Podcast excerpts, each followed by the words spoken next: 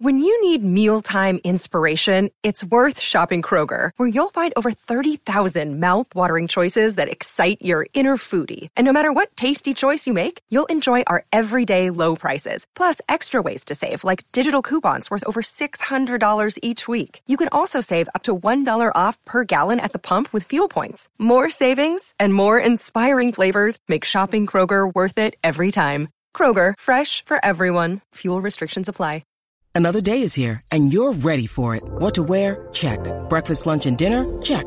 Planning for what's next and how to save for it? That's where Bank of America can help. For your financial to-dos, Bank of America has experts ready to help get you closer to your goals. Get started at one of our local financial centers or 24/7 in our mobile banking app. Find a location near you at bankofamerica.com/talktous. What would you like the power to do? Mobile banking requires downloading the app and is only available for select devices. Message and data rates may apply. Bank of America N.A., member FDIC.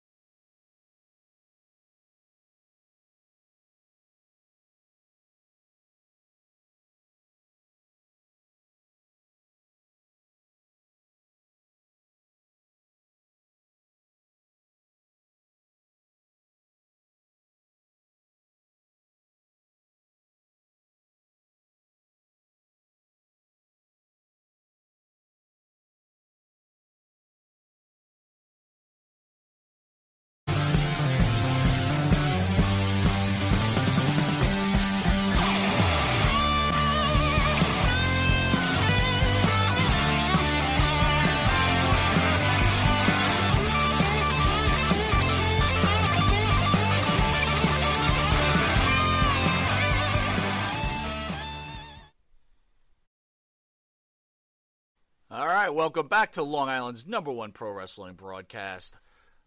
Monty and the Pharaoh, seen only here at Indie Music TV in Ronkonkoma, Long Island.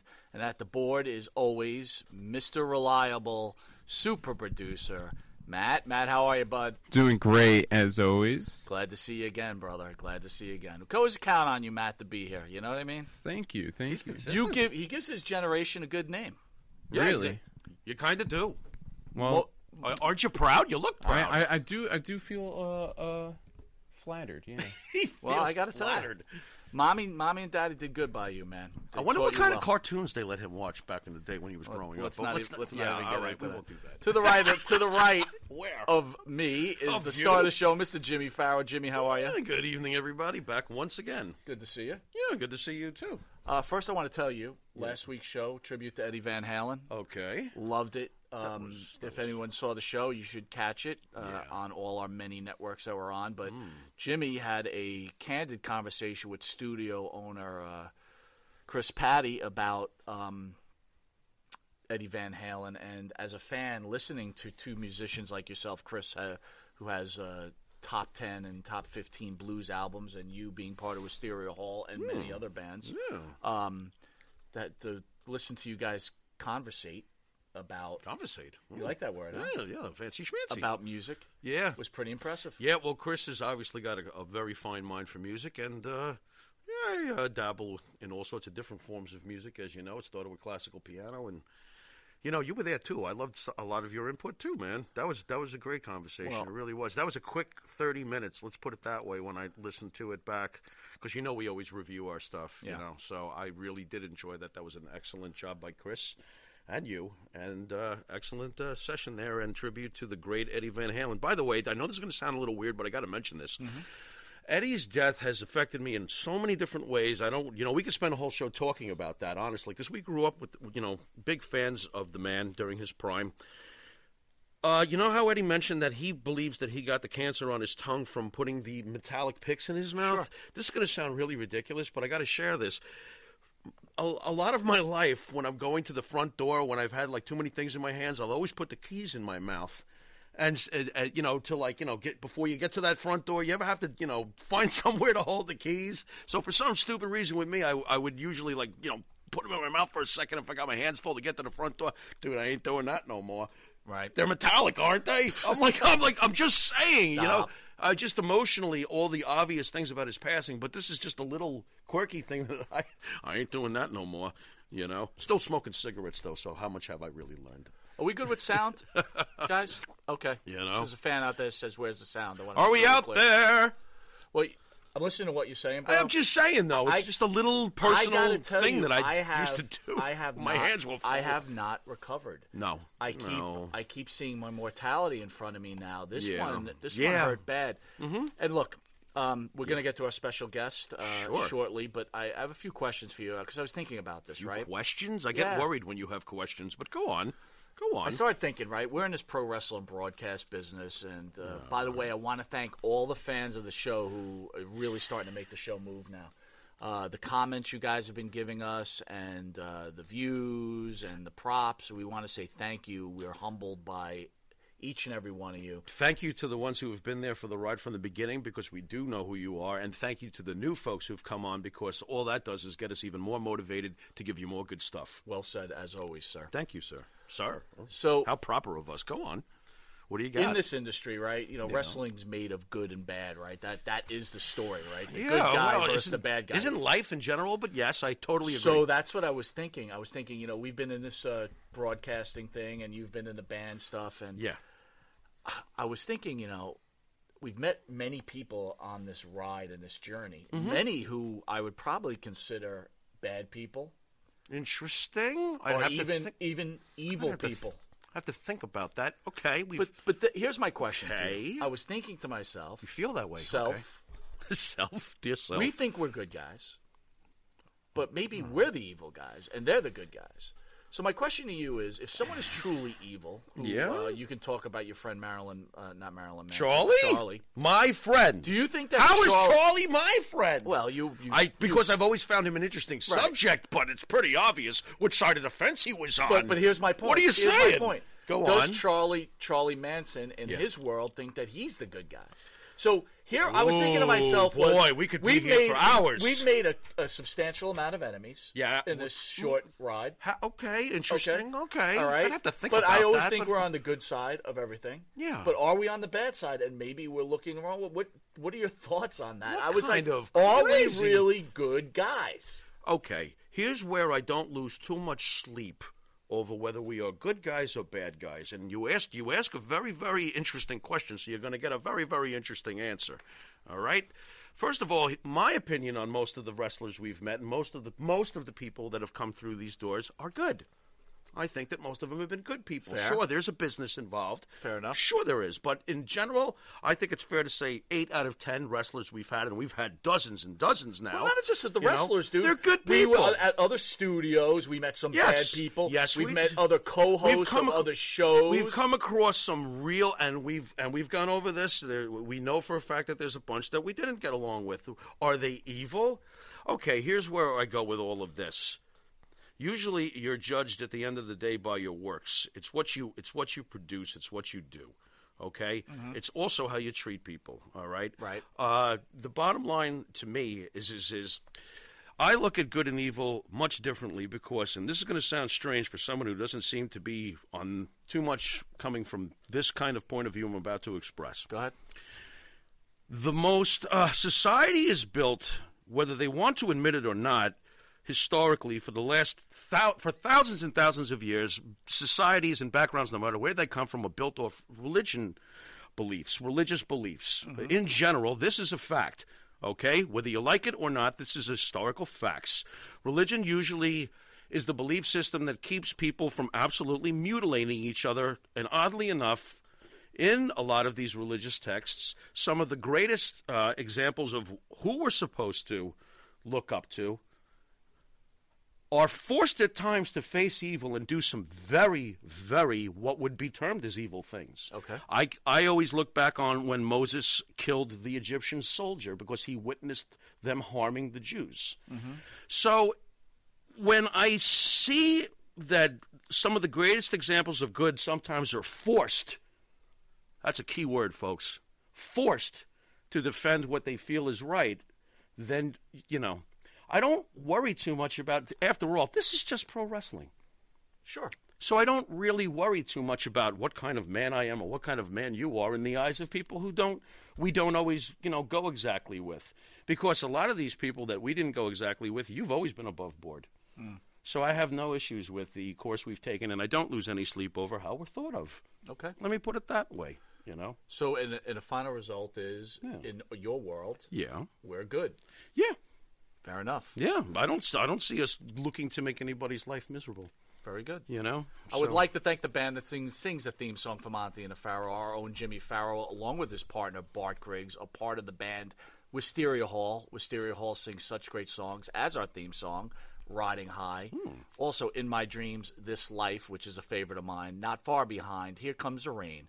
You can find their music on Spotify, iTunes, and Reverb Nation. Now, one thing, though, before we, continue with the plugs, what's your take on it? You got me standing on the ledge. I gave my opinion on it. Do you think we're good or evil? I mean, for you to even come up with this question, I'm like, what? My take on it is, my take on it is this. We do this as a side gig. Right. Again, quick history on the show. Started on a very small show. It got popular. We ended up growing, and now we're in this wonderful studio, and things seem to be heading along the ride. Okay, now you got my regular life, which is hard enough already, but you got this right along the ride, right? We just want to entertain people, and we like the feedback of our fans, and we like the feedback of the people who are watching. We're thanking everybody who's watching now, and we've met a few people who have met us. Mm-hmm. They've interviewed on our show, and we've found some people who have stabbed us in the back. Oh, God. The user list is exhausting. Absolutely. There have been a ton of that. But as far as the good and evil thing, well, I can tell you for 1,000% for sure, the ones who attempted to use the crap out of us, hey, joke's on them. Well, whatever. As a guy who competed in athletics when he was younger, and people get it out there, right? I'm 53 years old. I can't compete in athletics anymore. But there is a thing of competing. Right. So, to your point, I will bury other shows. Yeah. I will find a way. Yeah. Okay. I realized shortly that a lot of people, a lot of shows out there are not my friends. Right. We've had producers at other studios that weren't our friend, even though we did a lot for them. So I've learned my lesson along the way. And if you ask a person on the outside what I do, and when we talk about Here's my point, everybody, is that I'm just not other shows' friends. I'm not going to put them over. I'm not going to give them a rub. They asked to come on our show. I'm not going to do it because they didn't do it along our ride. Or when they saw that we were actually breaking through a wall instead of helping us, they buried us. Right. So I've always been trying to help people throughout this whole thing. Right. People needed to plug. They're going on an interview. They're doing this. We were there for them. And in the end, when they gained some popularity, there was a problem. Right. Right. Anyway, I want to thank Biggie 21. Yeah, bro, this is a little bit deep, my friend. It is a little bit deep. Into the deep end of the pew. That being said, on the outside, if you ask, maybe in some certain ways, our practices aren't on the good side of things. This is a manipulative business. And I have seen some incredible manipulation towards us in the past. And I think that we have found ways to handle that now. You know, it's the longer you do something, the more you realize the patterns. Well, before we get to our guest, I just want to say, I want to get it confused. We are humbled to be in this studio. We are humbled to have the wrestlers that come in this facility. We are and again, 8 out of 10, 9 out of 10 wrestlers we have in are great. Okay? I'm humbled to have the fans. The studio we're at now is fantastic. The fans who comment, that watch our shows. Right. And when I say fans, you're not really the fans. You're part of the family. Right. So it shouldn't be fans. It should be fans. Right. So and to be fair, we've had great memories in the past and the other places too. Absolutely. You know, so it is what it is. You know, good and evil. I wouldn't waste my time worrying too much. I'll tell you anyway, that. Monty and the Pharaoh can be seen on YouTube, Facebook Live, the Monty and the Pharaoh page, iHeartRadio, Spotify, Anchor, Twitch TV, Monty and the Pharaoh page, RTF Sports Network. That's a new up-and-coming streaming sports network, 24-hour sports all day. We are their anchor show. We play on Thursdays from 8 till 9 p.m., I believe. Fair enough. You can catch us on cable television on Channel 115 every Tuesday from 7 p.m. to 7:30. So that's our regular Thursday show, but compressed to a bullet point. You could also catch that show again on Friday at 2:30 in the morning. That's a few hours from now. And then on Saturday, that Friday is on Channel 20. Right? Yeah. And then Saturday, Channel 115, 6 a.m. to 6:30. Oh, my God. We are. And when we're talking about good versus evil, we'll be right back with our special guest, Angie Paredes, daughter of WWE and AWA, great Adrian Adonis, who we might find out some people might have felt that he might have been a little evil. Ah, we love the adorable one. Back with Angie. You need a body shop? You need engine repair? Auto Excellence. Collision Specialists. 631-261-6420. That's 631-261-6420. Auto Excellence.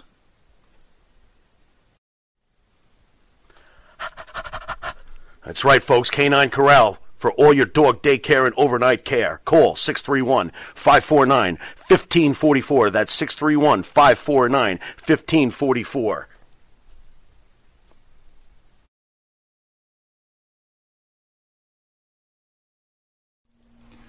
Jimmy, I gotta take a dump. What? No. I mean, I need a dumpster. Well, for all those needs, you need to call Big V Dumpster Rental, Long Island, New York, 631-900-DUMP. All right, welcome back to Long Island's #1 pro wrestling broadcast, Monty and the Pharaoh, seen every Thursday, produced out of Indie Music TV in Ronkonkoma, New York. And we want to welcome our special guest, our honor, Angie. Welcome to Long Island's #1 pro wrestling broadcast.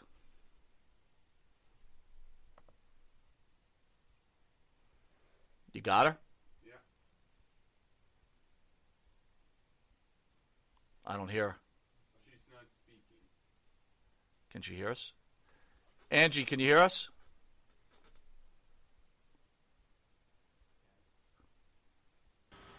Is that better? There you go. There she is. Hey, Angie, how are you? Go. I'm well. How are you guys? All right. Thank you for joining us. Very good. Sorry we got a little long-winded there, but that's okay. So it's how it goes. So how you doing through this COVID era, Angie? How's everything with the COVID? How's your family? My family's good. I am just sick of COVID. I see about 50 patients a day, and about 50 of those are COVID. Oh, my God. So tell us, are you a nurse? I'm a nurse practitioner. So tell us a little bit about what are you encountering out there? They're coming in for testing. We've tested at our facility over 2,000. 200 have been positive. Definitely numbers inflated. I say they'll all be over with at the end, November 6th. That's after funny. Election. I think we're on the same board with that. Very for sure. Interesting. Is it at the point? Yes, it's like the flu. It's insane. Would you say it's at the point like the flu, and the overreaction of the media is out of control? Is that what you're getting at? Or yes, it's all for the money. Interesting. It is all for the money. We're supposed to be tested for COVID once a week, and I just got my insurance bill, and they charged my insurance $1,100 for COVID. Oh, my God. Interesting. One test. One nasal swab. Wow. So what are we trying to say here, that COVID isn't what they claim it to be, and they're just making you, like, push up the numbers for insurance purposes? I definitely for the money, but there is, now don't get me wrong, there is some people that COVID is, I mean, I had one patient, he didn't have any comorbidities. He was 40 years old, did not smoke, and he ended up being on a vent for a little bit and had the plasma transfer. Other than that, I had a pregnant lady. All she had was a headache. It's all about the money, definitely. Definitely. And the numbers are inflated because they'll come back in to get another test because their work needs it, or they just want that negative result. And if they're positive again because they came back too soon, those numbers aren't taken into account. They're as another COVID. They just chalk that one up on the number board. So it's, I mean, yes, it's here, but also I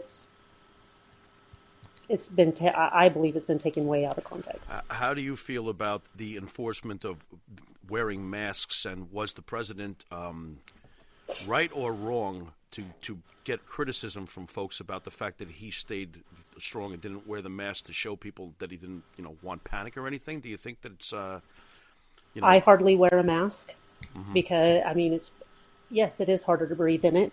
Mm-hmm. And the studies show that if you're wearing a mask, even an N95, within 15 minutes of being around somebody that's COVID positive, it's not going to help you not get COVID. I have not been tested positive for COVID. I've seen an increase in ear infections. I've seen an increase. I can't. There's not a study done saying there's a correlation, but the masks are a joke. If they wanted the mask, it could go through oral mucosa membranes. Then why aren't we required to wear face shields or goggles for eyes? Fair enough. Look what they said about Hep C. Oh, it only lives on the counter for three days. Mm-hmm. Now look at it, it's 30 days. So viruses change all the time. I hardly ever wear a mask. What would your opinion be if the government, when a vaccine is released, if the government forces everybody to take one, how would you feel about, what would your stance be on that? I would say no. I have 3 daughters, and HPV, I didn't get them vaccinated against that. It's way too new. I would not want it. Mm. If they mandate one, I would consider that assault because you're performing something you don't want done on you. Interesting. Would you think that an interview that we're going to discuss you and your father would turn into a COVID conversation? No, I did not. Well, all right, so we're going to hit you with some wrestling questions. You ready? It is interesting, though. I'm ready. I got to ask you, Angie, being the son of a Jewish accountant, I can't exactly relate to what it is like being the daughter of somebody as famous as the adorable one, Adrian Adonis, who we did adore. What is it like being the daughter of somebody of such noted repute? Okay, so this might be a little strange. So he passed away when I was 8. My sister was 2. Mm-hmm. We didn't talk about him after that. My mother would go to her room and cry. We just did not. If we brought him up, she, very short answers and just go to her room. Of course, we kept in contact with our grandmother, Grandma and Grandpa Frankie in New York, but we just didn't really talk about it. Then she remarried 4 years later, great guy. He just recently passed in 2018, and that's when I kind of started looking into my dad. So it's... looking at this, I was just like, I was telling my husband the other night, I'm like, wow, I guess I didn't realize that he's right up there with all of these big name people, Piper, Hogan. I mean, all these people that, everyday common names. How were you with wrestling? How were you able to, as a child, handle emotionally the fact that your father was not being brought up after the separation from the family? How were you able to channel that internally and emotionally? I had really hard. I know that if certain things bother me now, you don't talk about them, which can be not as healthy for people. I know that when we would go to visit, cause we lived in Southern California and then we moved away to Northern California and then Nevada and various other places. When we'd go back to visit, comments would say, oh, you look just like your dad, or to my sister, you look just like your father. I know I would just kind of look away because what do you say? Mm. Do you have strong memories? But my mom always said, that was her best friend. That was, they did tons. They always had fun. They got along great. I only remember one argument that they got into. And I really know remember what it was about, but I remember just one argument. What was the dynamic like in the household before he had left? You did have 8 years with him, so I'm asking how much do you remember before he left? I remember various things. I know that we would have to have Christmas a week early because during Christmas they're wrestling, they're on the road. I remember that I remember going to the gym with him a couple times. I remember. Just fun. We would have barbecues and out by the pool and various family members. All of my mom's family's in Bakersfield, and so that's why we live there. And all family there all the time. Just fun. Pets. He would buy us all kind of pets, and I remember my mom getting so pissed off, if I can say that, because she would be the one left holding the bag when we'd have him. Rabbits that, he would bought my sister and I rabbits and they bred. Dogs, lizards that my mom's scared to death of lizards. So he bought us this huge iguana or these little itty bitty green lizards. And he'd hold her down and he'd yell at me or yell for me to come in there. And I would get the lizards and we'd put them on my mom and my mom would be screaming and she'd be so mad, but they would be laughing. So he was. Yeah, but then she had to clean up all the poop. Well, yeah, that's the whole thing. I was actually supposed to go with him on that trip, but he had just bought me a little dachshund, and I knew my mom would get rid of it, and so that was my excuse to stay home. And she, oh no, I won't get rid of it. Mm. So I didn't go with him, which is a good thing, or the turn of events could have been way different. Well, but it turned out to be a blessing. Angie, you mentioned about your mom that after your father passed away that she pretty much didn't want to talk about him. Did that strain your relationship with your mother, and how is your relationship with your mother? No, we were very, very close. I would say her and my sister are closer. I was closer with my stepdad, who we call Dad. They were married when I was 11 and my sister was 5, and up until this time, and treated us just like his own children. I was closer with him. I haven't talked to my mom in over a year. There was a big falling out, and so I haven't talked to her in over a year. So that's just the way some things go, but And I don't talk to my sister either. But that didn't really have anything to do with us not talking about that. Is when we were younger, that was something totally different. So now, did your stepfather talk about your father at all? I mean, did they try to share anything? No. The only thing that for my stepfather was Fox News and football. He played football for the Falcons when they were first an expansion team. Wow. So that is all we ever watched was football and Fox News. It sounds to me like your father was a fun father. Were you joyful when you got to see him? Because obviously he wasn't around all the time. When he came home, was it like, oh, yes, Dad's home. What did he bring me? Yes, and it was fun time. I remember going to, staying in one of the motels, and I don't remember which one it was, of course, but we were in a motel and he would, put makeup all over my face and then tell me to hide in the closet and jump out at the guy who came to bring room service. Or he would... oh my gosh, he would always do fun things, and I mean, we would go out. I just remember going out to eat. I remember going to the movies with him. He would walk me to the bus stop. He just out in the pool playing. All kinds of. I mean, I remember him always a prankster. I remember him.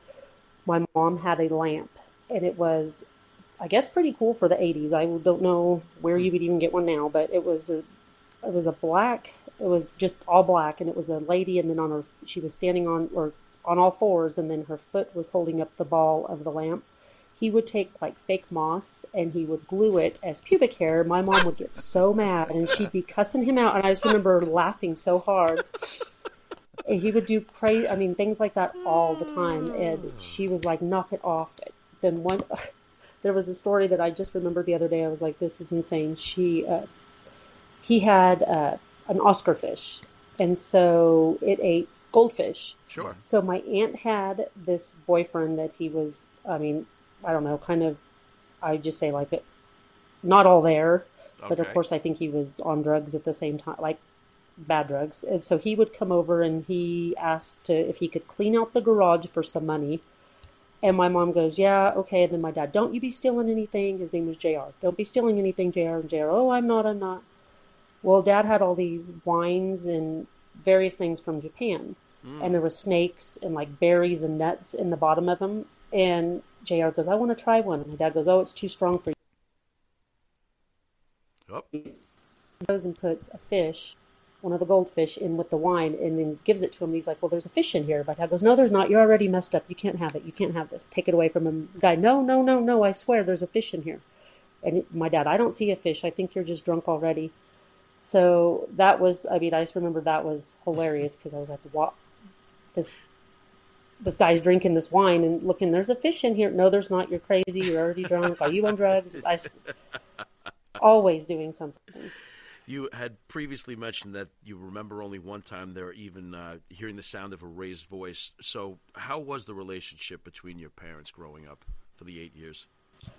When he was home, we did all kinds of things together. And then when he was wrestling, I remember going to Disneyland when he wrestled in Anaheim. And I remember that was my first time I had seen him wrestling because I didn't watch it. They didn't let me watch it.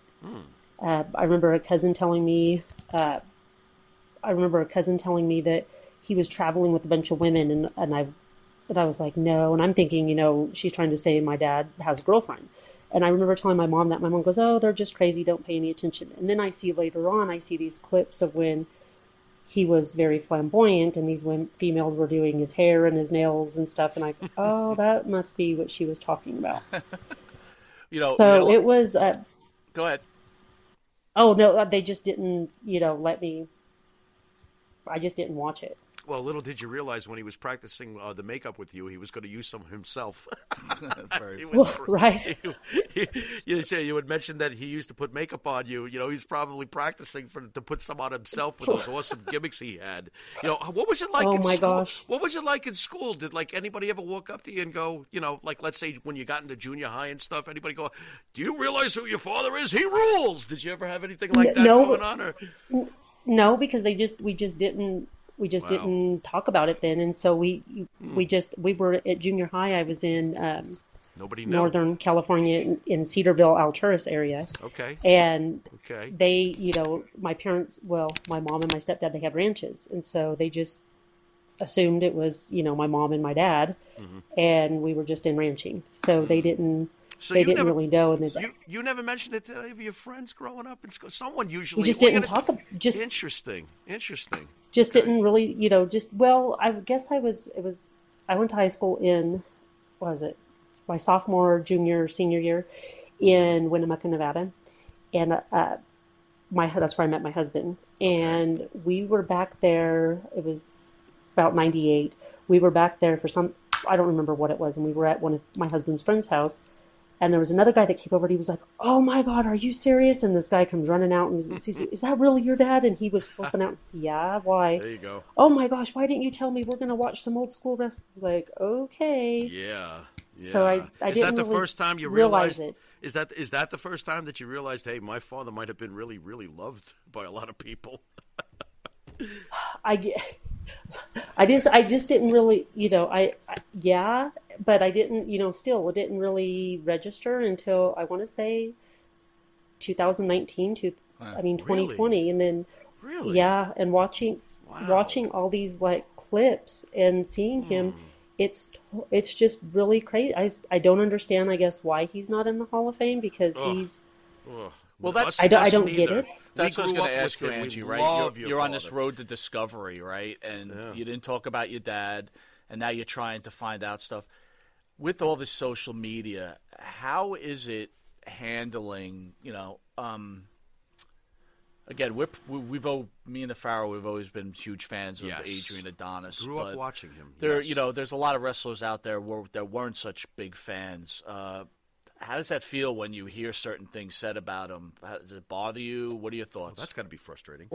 Well, I mean, example, I knew, and this is really bad, I knew about the weed, the marijuana. Mm-hmm. I knew about it because you don't forget that smell.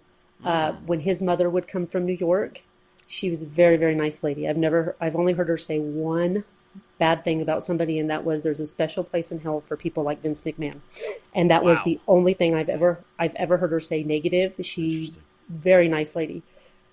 He hid his marijuana when Grandma Frankie came to town, and he was like, "Oh, you don't need to tell her." And I, of course, being my father's daughter, went and took her and showed her right where his. Oh no! It's about. Yeah, I didn't realize about the coke use or the drug use that was so prevalent. I mean, my mom had a golden, I mean, she still has it in her jewelry box. It's like a lady who's naked with and it's a coke spoon, a gold coke spoon. And I have an aunt that will tell you anything and everything, and she'll tell me about how they were doing coke for, I think it was my mom's birthday, and it went missing, so... She said pretty soon my dad had a gun in a guy's mouth, and the coke and a bunch of money and everything else this guy stole came about. And I was like, oh, my goodness. And then I hear these other stories about him and his partying ways. And I was like, okay, well. Mm. But some of the things I've heard him say, Tony Atlas was one, as you was just, an asshole. And oops, sorry if we're live, forgot that. No, you're good on the show. You can say all sorts of things. You're safe. Go on. Oh. Well, did she tell you why Tony was an asshole, though? Because Tony was on our show, and we mentioned Adrian to him, and he wasn't very complimentary. No, and I had seen that on there, and I was like, oh, well, I mean, to each their own. Maybe he said something that was kind of, And then I found the newspaper clip that I haven't found it anywhere else, but it was from a newspaper in Kuwait that Dad had pulled a knife on him and stabbed him in the head. But I don't know if it was just for like a promotional deal or if it was like a real thing. Yes, right. I've not been able to find that here anywhere on social media. So really know what.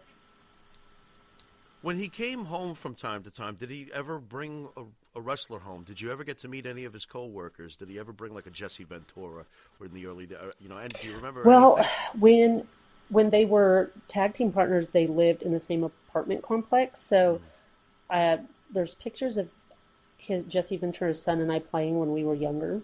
Okay. I remember going to Dick Murdoch's wedding. They did a clip. I remember going there, and I have some. There's a picture of his wife, and I guess she had a daughter with her, or he had a daughter, a stepdaughter. I don't know. There was a young girl there that I remember playing with, but that's where they filmed when they went to New York for Dad's, where he lives, and then they went down to Texas for where Murdoch lives. They did a clip for wrestling, but that was when Murdoch had his wedding. I remember going there. But as for bringing home, there were two people that came to the house, and I don't remember who they were. I know that I know him and Roddy Piper were very close, and then when Roddy Piper came through to California, they went out to dinner. They went with him. I don't remember meeting him until after the funeral. I met Roddy Piper, and Horton was there. And Bobby Davis used to come by, who was a trainer for him for a while. Mm-hmm. But the other people know, it was kind of like that's his own time. He never watched himself wrestle on TV. I remember asking him. He just said no, he didn't want to watch him. He never watched himself. My mom told me later everything was unscripted. Interesting. My mom got rid of that van after the wreck. He had just bought that minivan, and after the wreck, she got rid of that van. All right. But that was the condo that we lived in when she got the phone call. All right, we're going to take a quick commercial break, and then we're going to come back to you and talk about life after your father passes. All right? And we'll be back with daughter of the adorable one, Adrian Adonis, Angie Paredes. Am I saying that right, Angie? Paredes. Got it. Thank you. Hey, you nailed it. You nailed it. We'll be right back with Angie. Jeff Quest, graphics design, custom vinyl lettering, and all your art and video needs. 516-317-8204. That's for Jeff Quest, graphic design.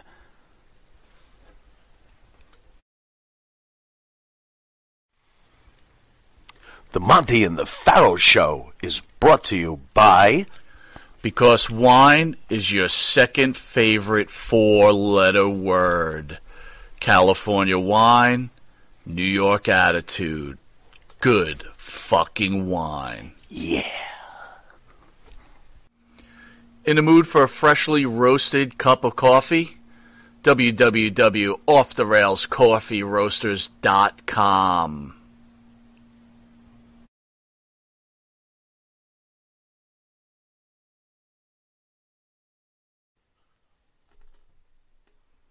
All right, welcome back to Long Island's number one pro wrestling broadcast. Monty the Pharaoh Scene, every Thursday, produced out of Indie Music TV. We have our special guest, Angie Paredes.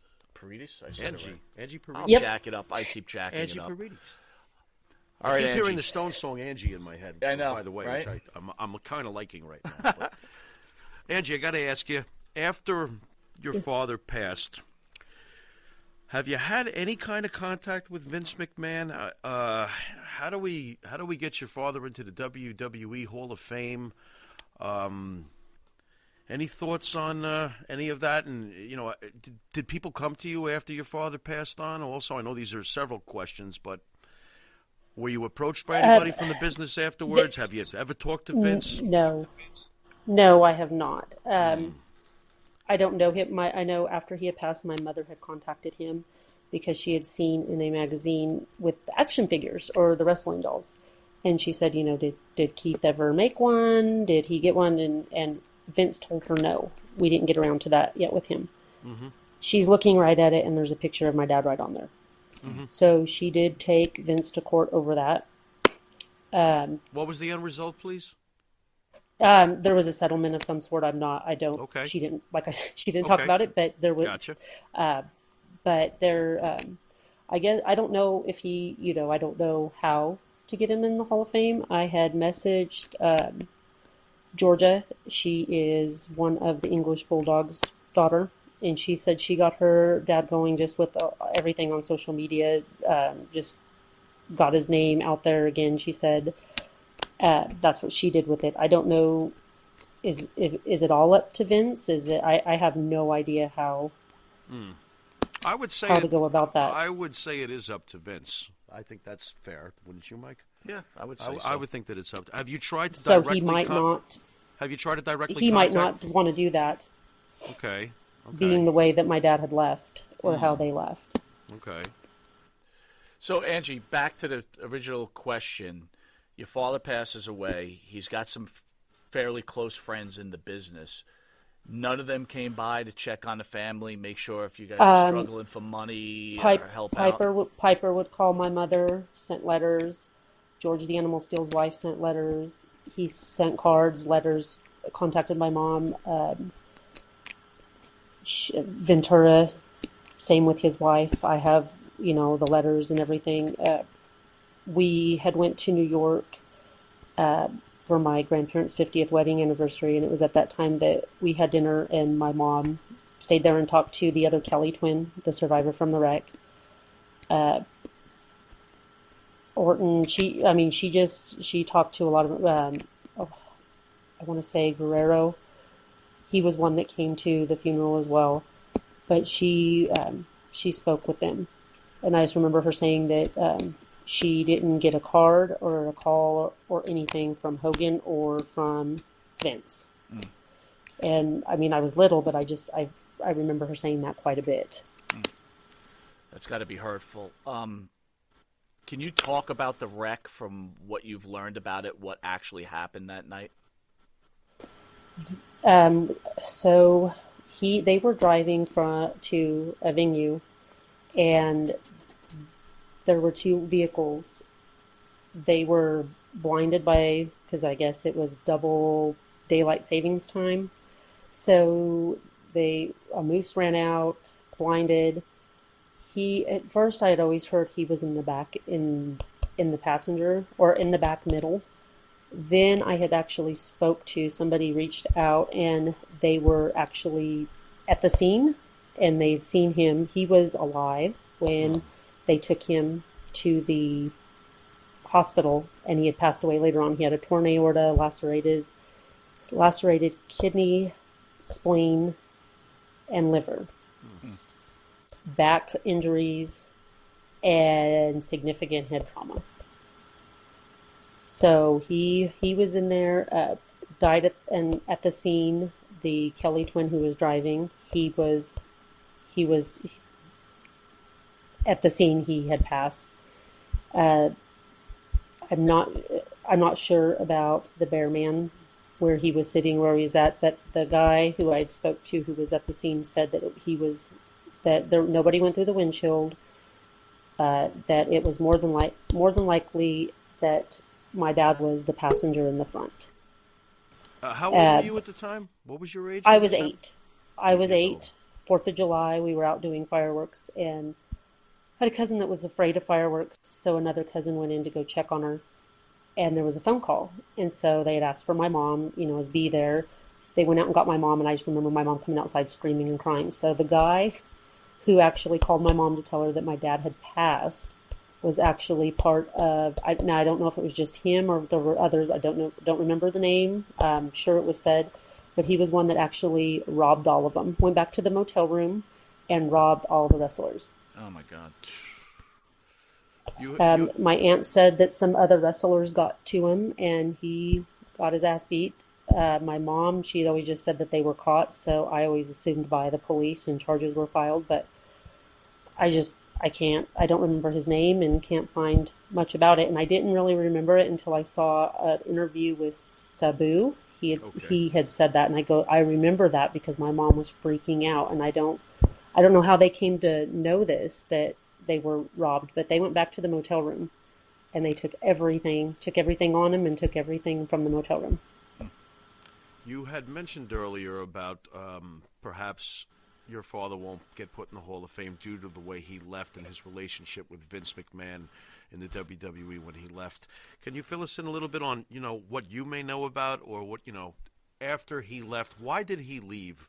There were rumors that Dick Murdoch had convinced him to not work with him, and there's all sorts of wild stuff out there. What do you know about the final days of Adrian Adonis working with Vince McMahon? What I know is that he was supposed to win. He was supposed to have WrestleMania III.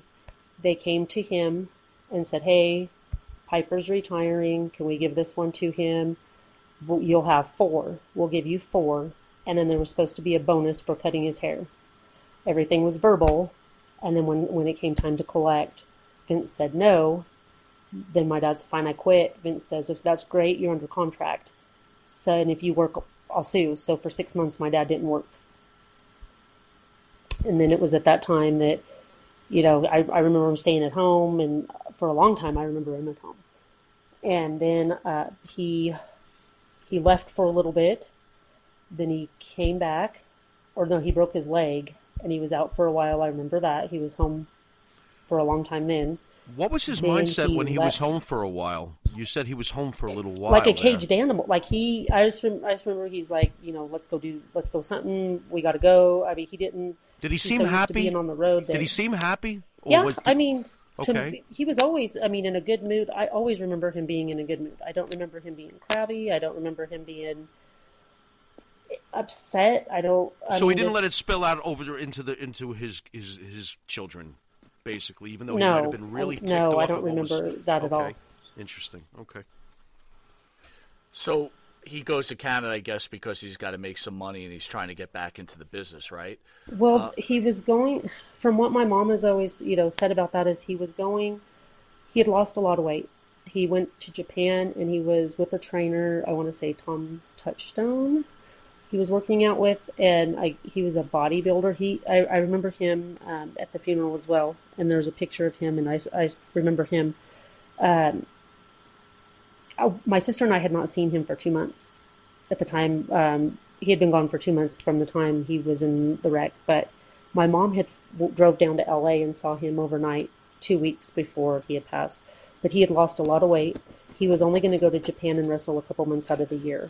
He was going to Newfoundland as a favor for one of the guys. I don't remember who. I don't remember if it was, you know, the Bear Man. I don't remember if it was for the Kelly twins.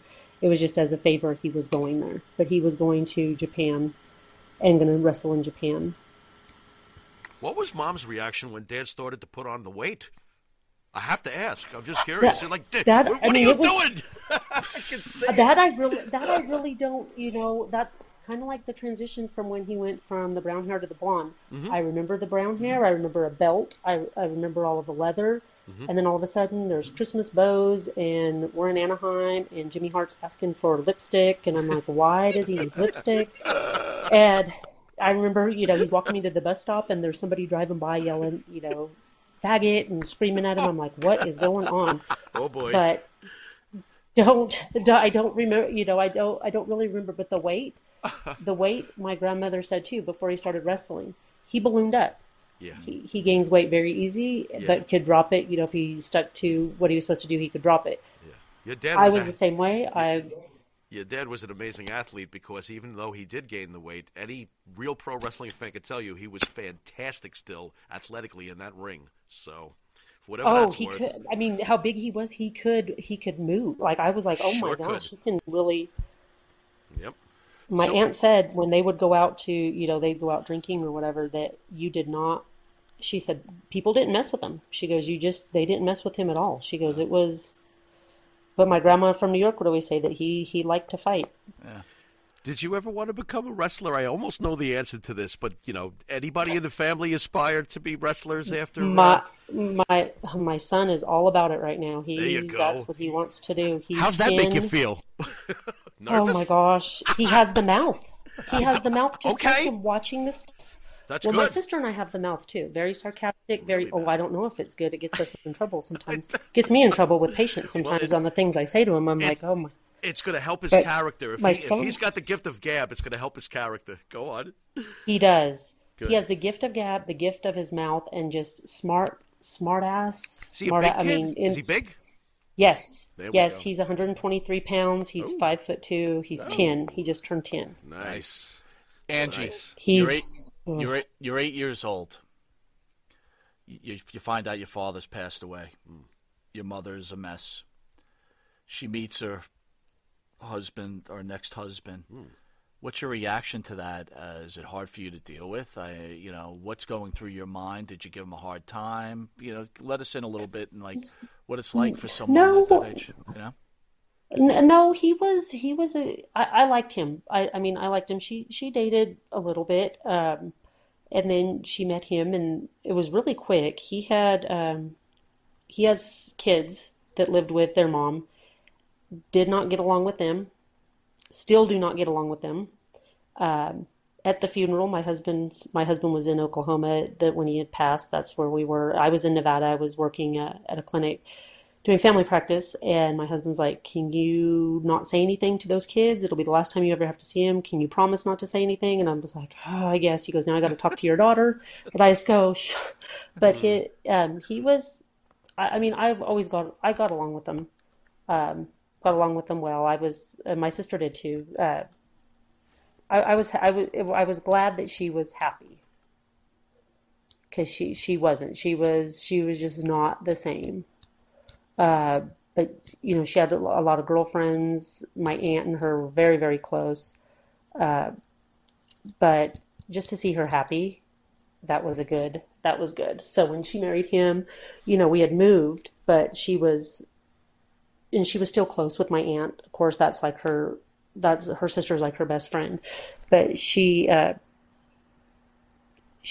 just really happy when she saw him. And then I remember when we had the first 4th of July, when she was married, she was very, you know, crying very, because when my dad first passed, we were at the cemetery almost every day, mm-hmm. every 4th of July, every Father's Day, every day, you know, on his birthday, before Christmas. And when we moved, that was really hard on her. And so she had bought her, when my father passed, she had bought his plot and all of that. So she had also bought her plot at the same time. So when my stepfather passed, she was a little concerned and nervous. She didn't know what she was going to do.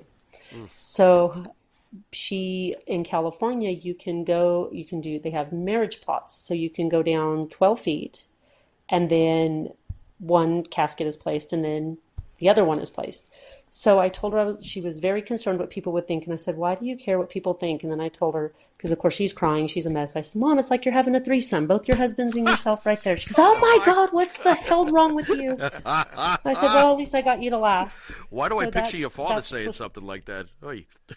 Well, that's what I'm saying. My sister and I, and then of course I'm like, oh, that's not a good thing. But I mean, you know, you're right there. So she... You know, I call her the widow recluse right now. She's not left they have a ranch in Oklahoma and she's not left. She leaves very seldom to go do anything. So my girls are going to college back there. So they live with grandma and they tell me, well, grandma, you know, grandma's not doing well today. Well, grandma just watched TV, murder mysteries today. And I said, tell her to get out of the house, go take her somewhere. Mm. Well, I said, well, what's the widow recluse doing today? She said, shut up. Don't call her that. I said, well, Angie, we got a fan question out there, and I think you answered it, but I'm going to ask it again anyway. Michael Allen Rubin asks, did Hulk Hogan show up at your father's funeral? Oh. No. And my mom, that's what my mom said. He didn't call. He didn't. And I guess they were really close friends, and I guess I really didn't know that. But listening to this podcast, it was a Japanese sports writer, and it's so odd because I told my husband, I remember this guy from Japan coming.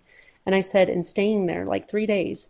And all of a sudden I was on Twitter and I heard this podcast of him and I saw this picture. And I said, oh my God, I remember that pool. And I'd never seen it before. It was me and my dad in a swimming pool.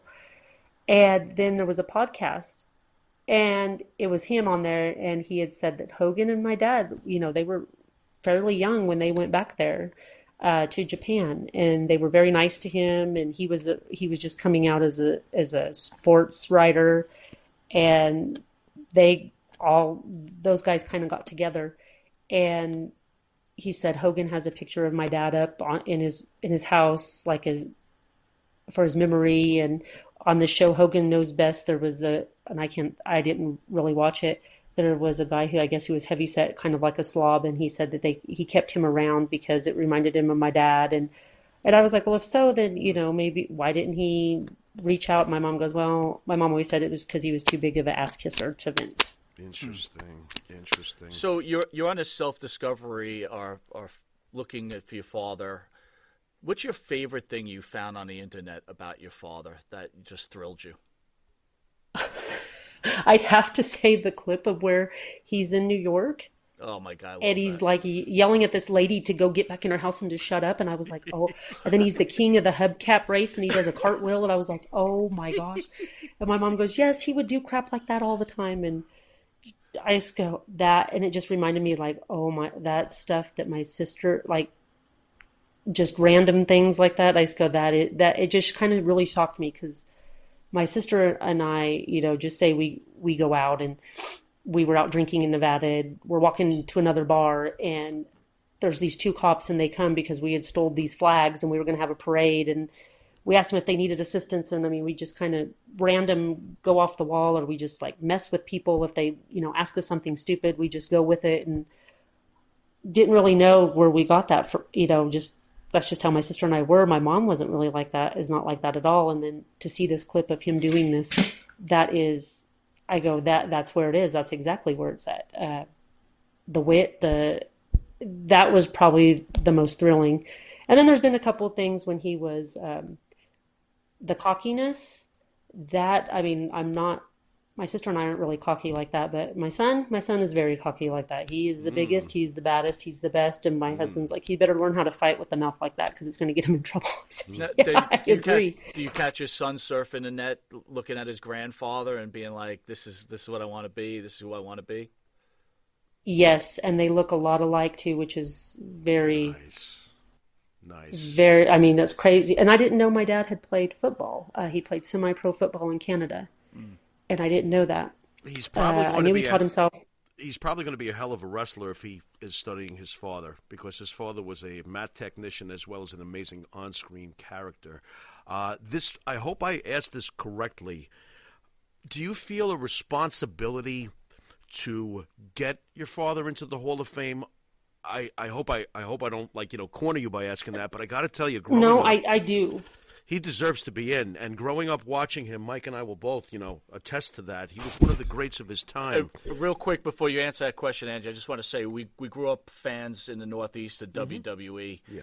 And Adrian, your father, was with Jesse Ventura in the AWA, and then yes. When he moved to the WWE, anybody that's a WWE fan, his matches with Bob Backlund are some of the greatest matches you could ever see. And we were instant Adrian Adonis fans, and they tried to recreate the East-West connection here. And, again, we're trying not to be too nerdy here, but I got to tell you, your father – we followed him from the beginning. Pretty incredible. Yes. But anyway, go ahead and answer the first question. So are you driven? Do you feel a responsibility to get him into the Hall of Fame? I do, because, I mean – I feel that he deserves to be in there. Listening to, a lot of things like Piper, he's like, he got me over the top. He's where I am today. WrestleMania III, biggest. That was the biggest WrestleMania that there was. That's, I mean, how many fans were there? And just, I mean, I've heard that it was so loud you couldn't even hear. I mean, they couldn't even hear themselves think how crazy it was.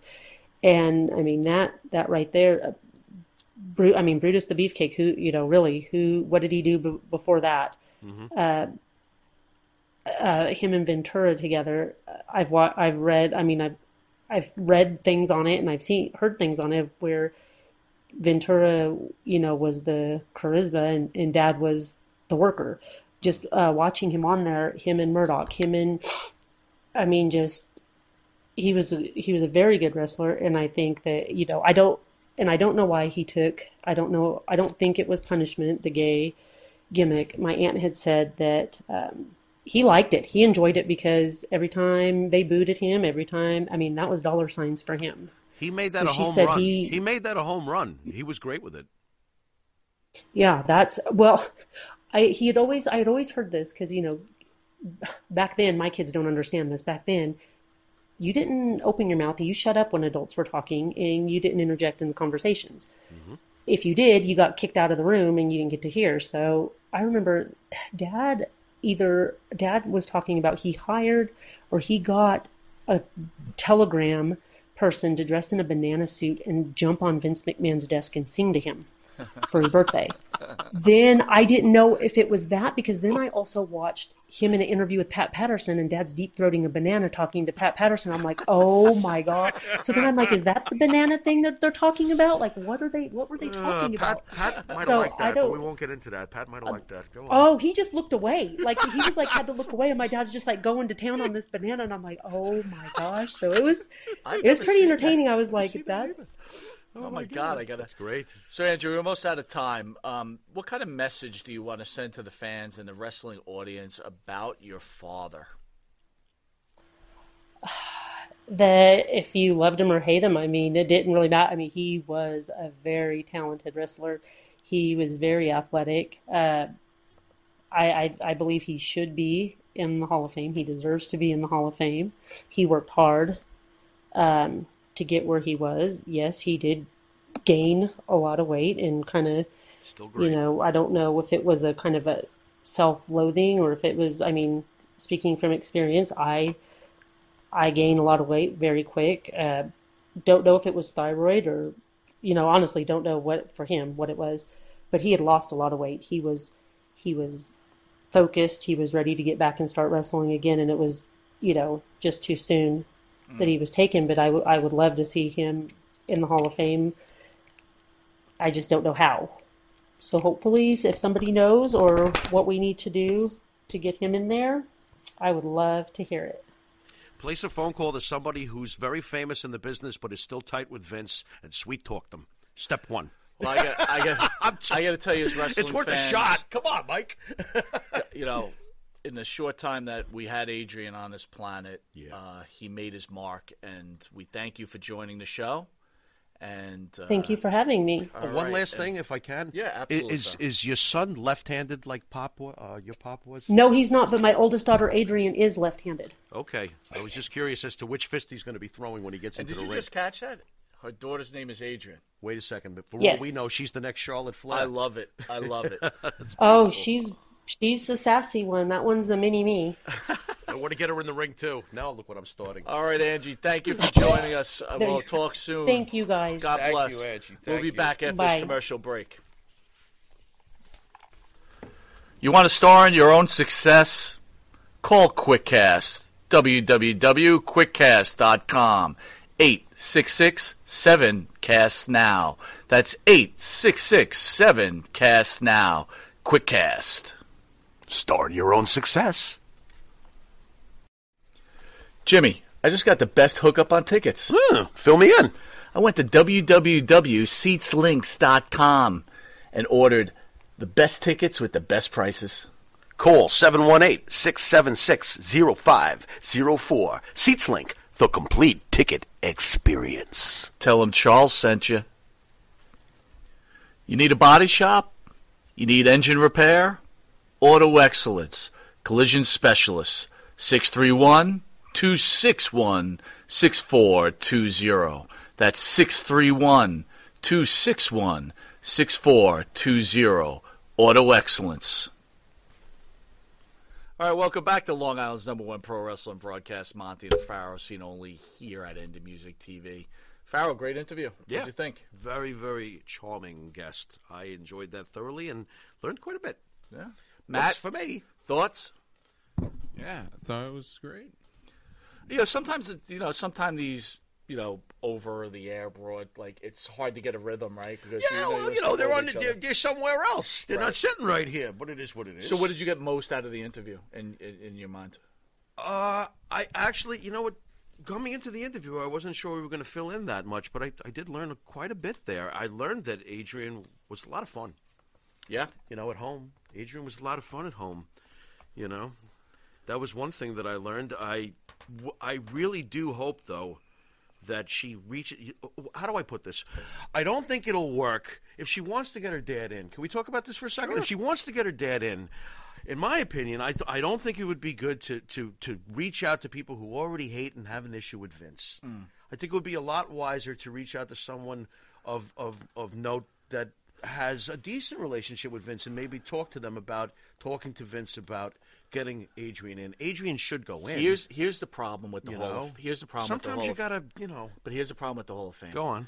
As these years go on, right? It's not like He should be in, though. No, but no. What he's saying, he's being agreed. But as these years go on, these icons from the past fades, get forgotten. I know. And that's it's like why they're I'm talking like, about.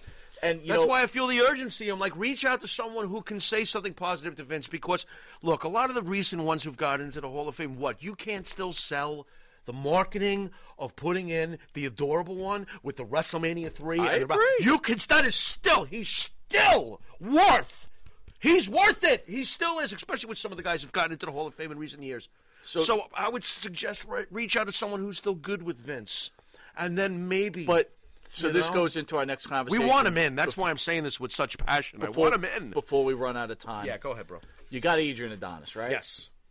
Icon, sure, no doubt, right? Absolutely, you top shelf from the day. Top shelf from the day on the card, and you're right. Someone should put a petition to get him in. He deserves a beat. Right, but here's the problem: today's wrestling is a problem. Yeah. When I turn on AEW last night, you've got Orange Cassidy. Yeah. Oh, here we go with him again. Go on. And he's wrestling. Can I put my hands in my pockets? Exactly. He's really wrestling Cody. In this conversation. And go on. You know.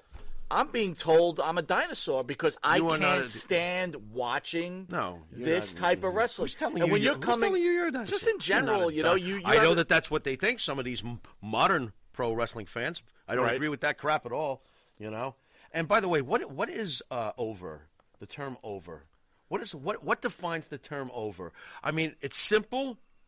It's a simple definition. But to me, it has complex layers. Like we said earlier today when we were talking, like a guy like Santino Marella, sure, they would pop for him, but was it sustainable?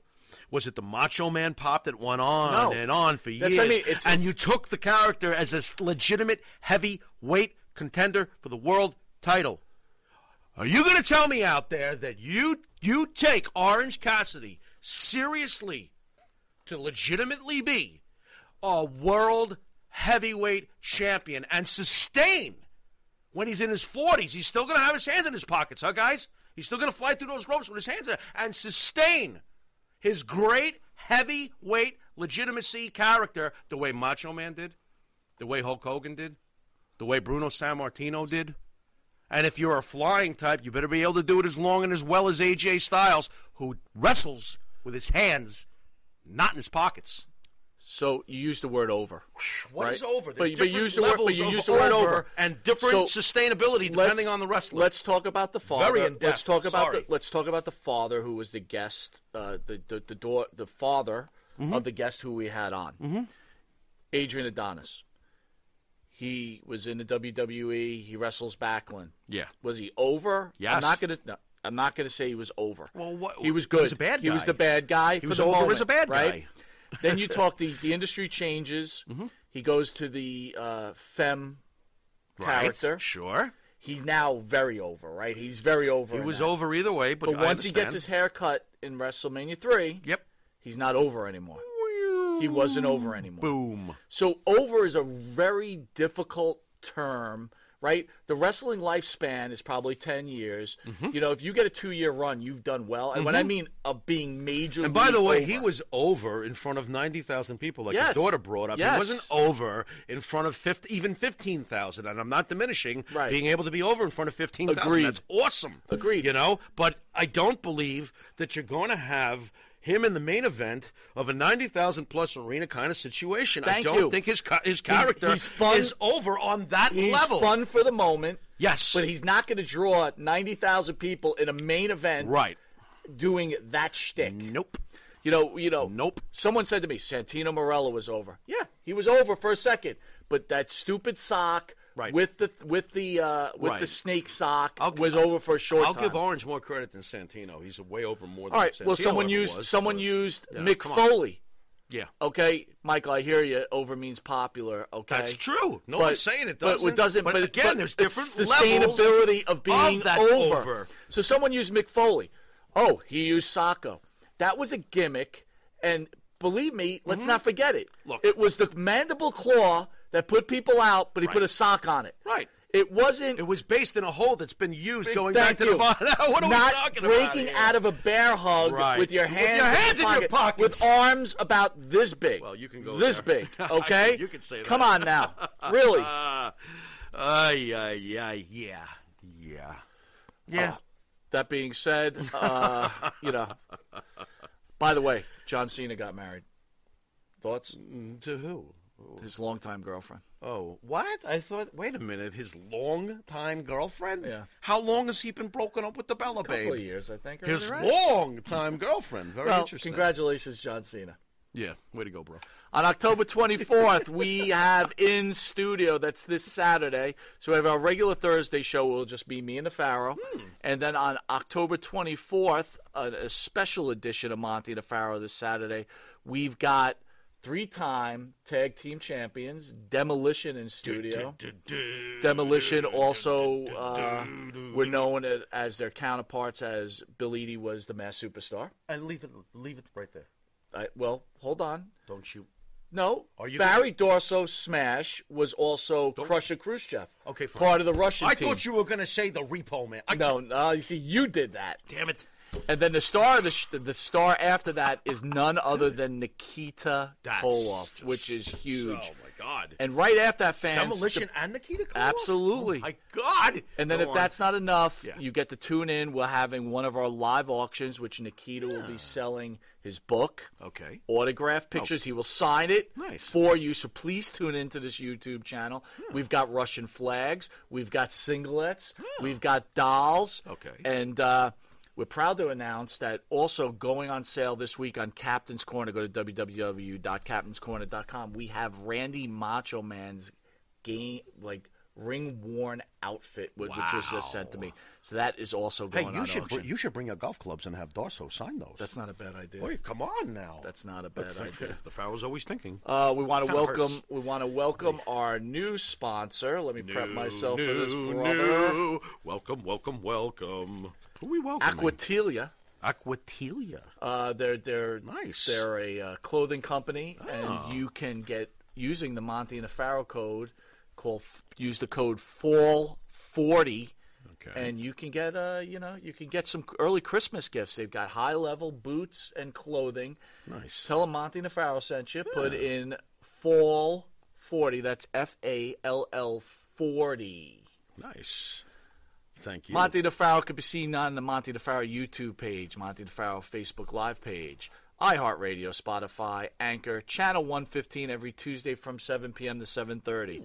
Early risers on Channel 115 on Saturday from 6 a.m. to 6:30. Mic time. And this every Friday morning on Channel 20 at 2:30 in the morning. Pharaoh time. Once again, the first episode of Pharaoh's Corner, which is a monthly segment put on by our own Jimmy Pharaoh. Very entertaining. Catch it on our YouTube channel. When's the next video coming out, Jimmy? What do you think? Like somewhere around Halloween? Yeah, I hope so. We'll have the Halloween special. Do you already have the segment? What are you thinking about that? I can't give that away, but I'm thinking about a few things. You're going to like it, though. I'll tell you that. I know I will. I think Lugosi might be involved, but that's a whole other story. The best thing about Pharaoh's Corner is you don't have my fat ass into vomit. It's just Pharaoh on there. Yeah, but come on. We bounce stuff off. Yeah, Pharaoh, any final thoughts to the fans out there? Well, I don't believe that my partner and I are evil. Thank you. First of all, I will never put keys in my mouth ever again. Thank you, Eddie Van Halen. Yes. And Angie was great. She was great. Thank you so much for the interview, and we loved your father. You know, Adrian Adonis, man. Talk about the beginnings for you and me. Oh, that was the beginnings. Oh, my God. Adrian Adonis was right there with the Moroccos and the Valentines for us, and we're still mad at Vince for not pulling the East-West connection to its. They should have had the belts. I was thinking about Angie, right? She only had 8 years with her father. Yeah. And, these are young years. Yeah. But rest assured, when she sees these videos of him as a wrestler, so great. He certainly was an icon in this industry, and boy, did I love him! Yes. I loved that guy to death. We always did. He was a technician, and an entertainer at the highest level. Put him in the Hall of Fame, Vince. Come on, man. Angie just chimed in before we go. A kid in a class told me it was fake, and I remember getting into an argument with him and going home to tell my dad and what he said, and my dad told me it was fake. That's so like Adrian right away. Well, it is fake, Angie. What'd you think? It was real? And then he broke out the makeup. Okay, that was funny. Hey, that he was practicing makeup on Angie, getting ready for his role. I can see him. Yeah. Whoa, he was so awesome, and I can see him doing that. That sounds like Adrian, one of the all-time greats. But teach your son how to throw a few lefts. You know, you got to have some of, the left hand. See what I did already? See, I don't know how to throw a left hand. All right, with that, we'll catch you next Thursday, same time, same Monty and the Pharaoh channel. Once again, thank you, Angie, for joining us. It was our honor. This is Mike Monty. This is the Pharaoh, and we'll see you again next week. Later.